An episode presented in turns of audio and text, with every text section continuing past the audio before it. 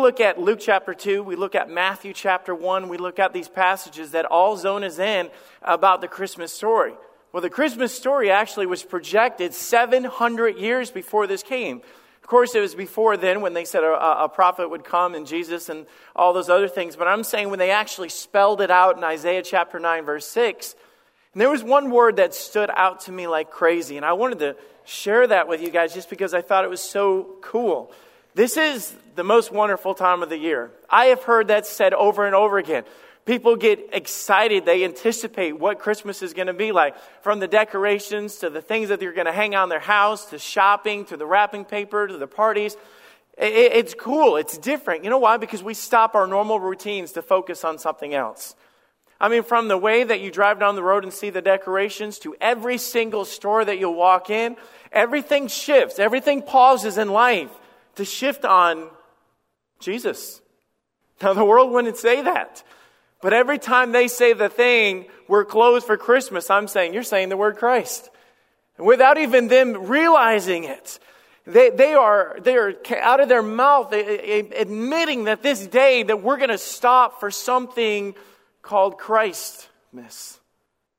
How exciting is that for us?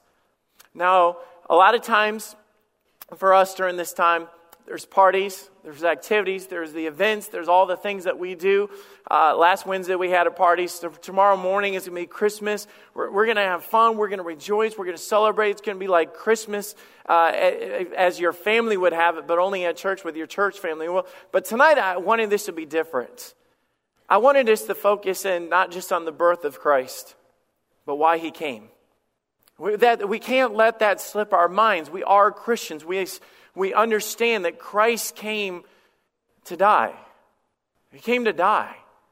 He was born in a manger with the intent that 33 years later he would die on a cross.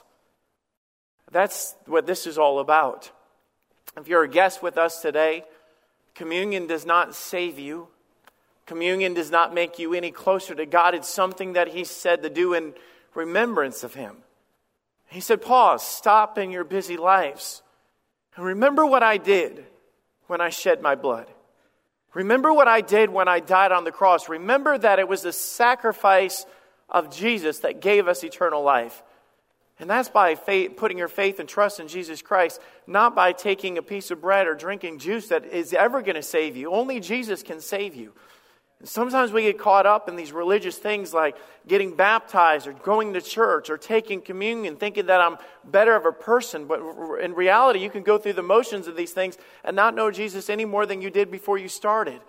Because it's in your heart, a relationship from your heart to your God that you confess Him as your Lord and Savior and forgiveness of your sins. But I want to bring you back to how this started. Because they were projecting 700 years that a child would be born. It says, For unto us a child is born, and unto us a son is given. And the government shall be on it, upon his shoulders. His name shall be called Wonderful, Counselor, the Mighty God, the Everlasting Father, the Prince of Peace. Of the increase of his government and peace there shall be no end. Upon the throne of David and upon the kingdom, to order it, to establish it with judgment and with justice from henceforth, even forever. The zeal of the Lord of hosts will perform this. See, God was giving us a promise. God promised, He said, I will give you a son, and his name shall be called. And they gave a list of all those things. And I started wondering, we call Jesus Emmanuel during this time, and we call Jesus, uh, you, you, know, uh, Messiah, and, you know, all the different things. But how often do we say, oh, tonight we gather together to worship wonderful? How often do we gather even at church and just say, Here, I'm here today to worship the counselor? And I started thinking, how did those names slip our vocabulary when it came to his name shall be called? The more I thought about it, I'm thinking actually the prophecy is, is wrapped around everything that we do. It's actually, those names are named all the time and we don't even realize it.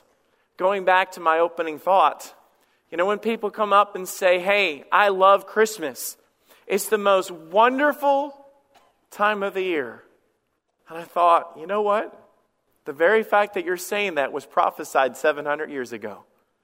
Jesus said, our God said, He said that I am, I'm going to give you a son, and that son's going to change all of history. And the world will stand back and say, that time, or my God, or that God is wonderful. They're going to stand in awe of our God. They're going to stand in all of what it is. And you say, the world doesn't even get it. I agree with you. They don't get it. But even then, they can't stand in the presence of this season and not put their attention on Christ, whether they're uh, comprehending who He was or not. He came to be wonderful. Hey, guys, for us, this is the most wonderful time of the year. This, this is a time that we stand. The word wonder means to stand in awe or to be awestruck. We're awestruck of the fact that Jesus was born in a manger for us. Now, I'm not going to take away what I'm doing tomorrow, but even the very fact of how he came as a baby had a powerful message of uh, even the, the delivery of it, the, the aspect of the fact that the way that he came means something. Wonderful counselor. The word counselor means the one who guides. It, it, it, means literally, if you were to say, I, am making an appointment with a counselor, you're going to somebody to say, hey, help me. Because I don't really know what's going on in life and I don't really know what to do or where to go. And God said, I'll be the counselor. Do you realize that every time you go to church, you're walking in the presence to say, Tell me how to live my life better? Tell, tell me how to get to heaven. Tell me how to get the sin out of my life. Help, tell me how to overcome my guilt. And God said, Oh, I'll be called the counselor. I'll, I'll be the one that is the way, the truth, and the life. I'll be the one that guides everybody everywhere, everywhere you go. And I promise you, anybody that's saved here today would stand back and say, Hey, before I met Jesus, I was lost. That's the very words we use. We say, I was lost. I'm not lost anymore. You know why? Because I found the counselor that put my life on the right track. That's who we're here to worship. It said his name shall be wonderful, Counselor, the mighty God. You know what baffles me about that when it opens up and it says, Unto you a son is given? baby, looking at a baby and saying, Mighty God. Okay, you can't even walk. You're, you're, you're not doing all that wonderful counselor, the mighty God. But see, that baby grew. That baby conquered our sin on the cross. He wasn't a baby in a manger at the end of the story. He was the conquering king, and they might not have stood there and looked at him as the conquering king, or they mocked him as that. But on the cross, he became our mighty God because that mighty God conquered our sin that separated us from heaven and God. He was the mighty God. And then it goes into personal, the everlasting Father. The Father that at this time maybe there's bitterness coming around with the father that you're trying to avoid tomorrow, that maybe the dad that wasn't in your life or the dad that has let you down.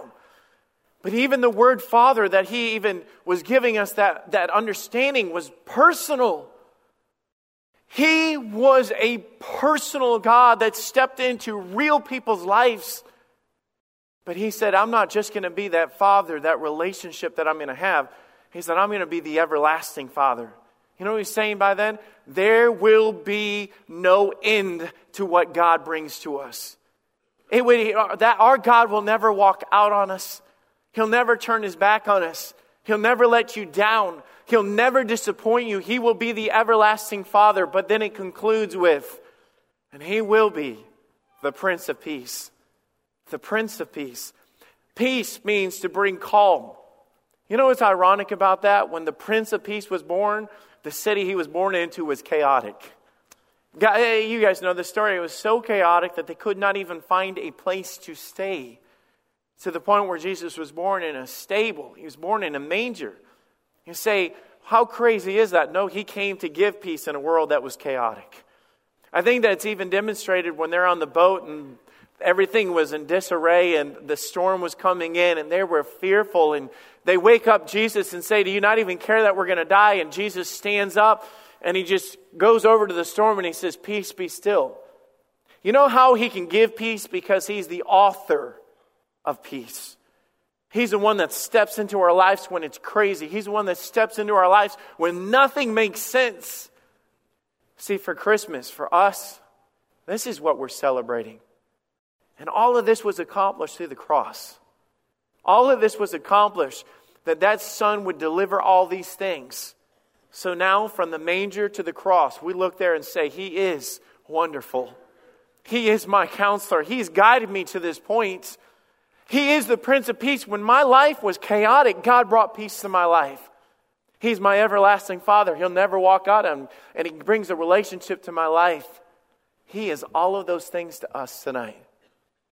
The last part, it says on there, it says, to establish it with the judgment, with justice from henceforth, forever and ever. And the zeal of the Lord of hosts will perform this. You know that word zeal means the jealousy of God? That God was bothered that something else was took control of his children. He was bothered by the fact that we were lost in our sin. And he says, I'm going to do something about it. And he said, That zeal or the passion that I have for my children, he said, nothing can stand in the way of that. And that's why we have Christmas.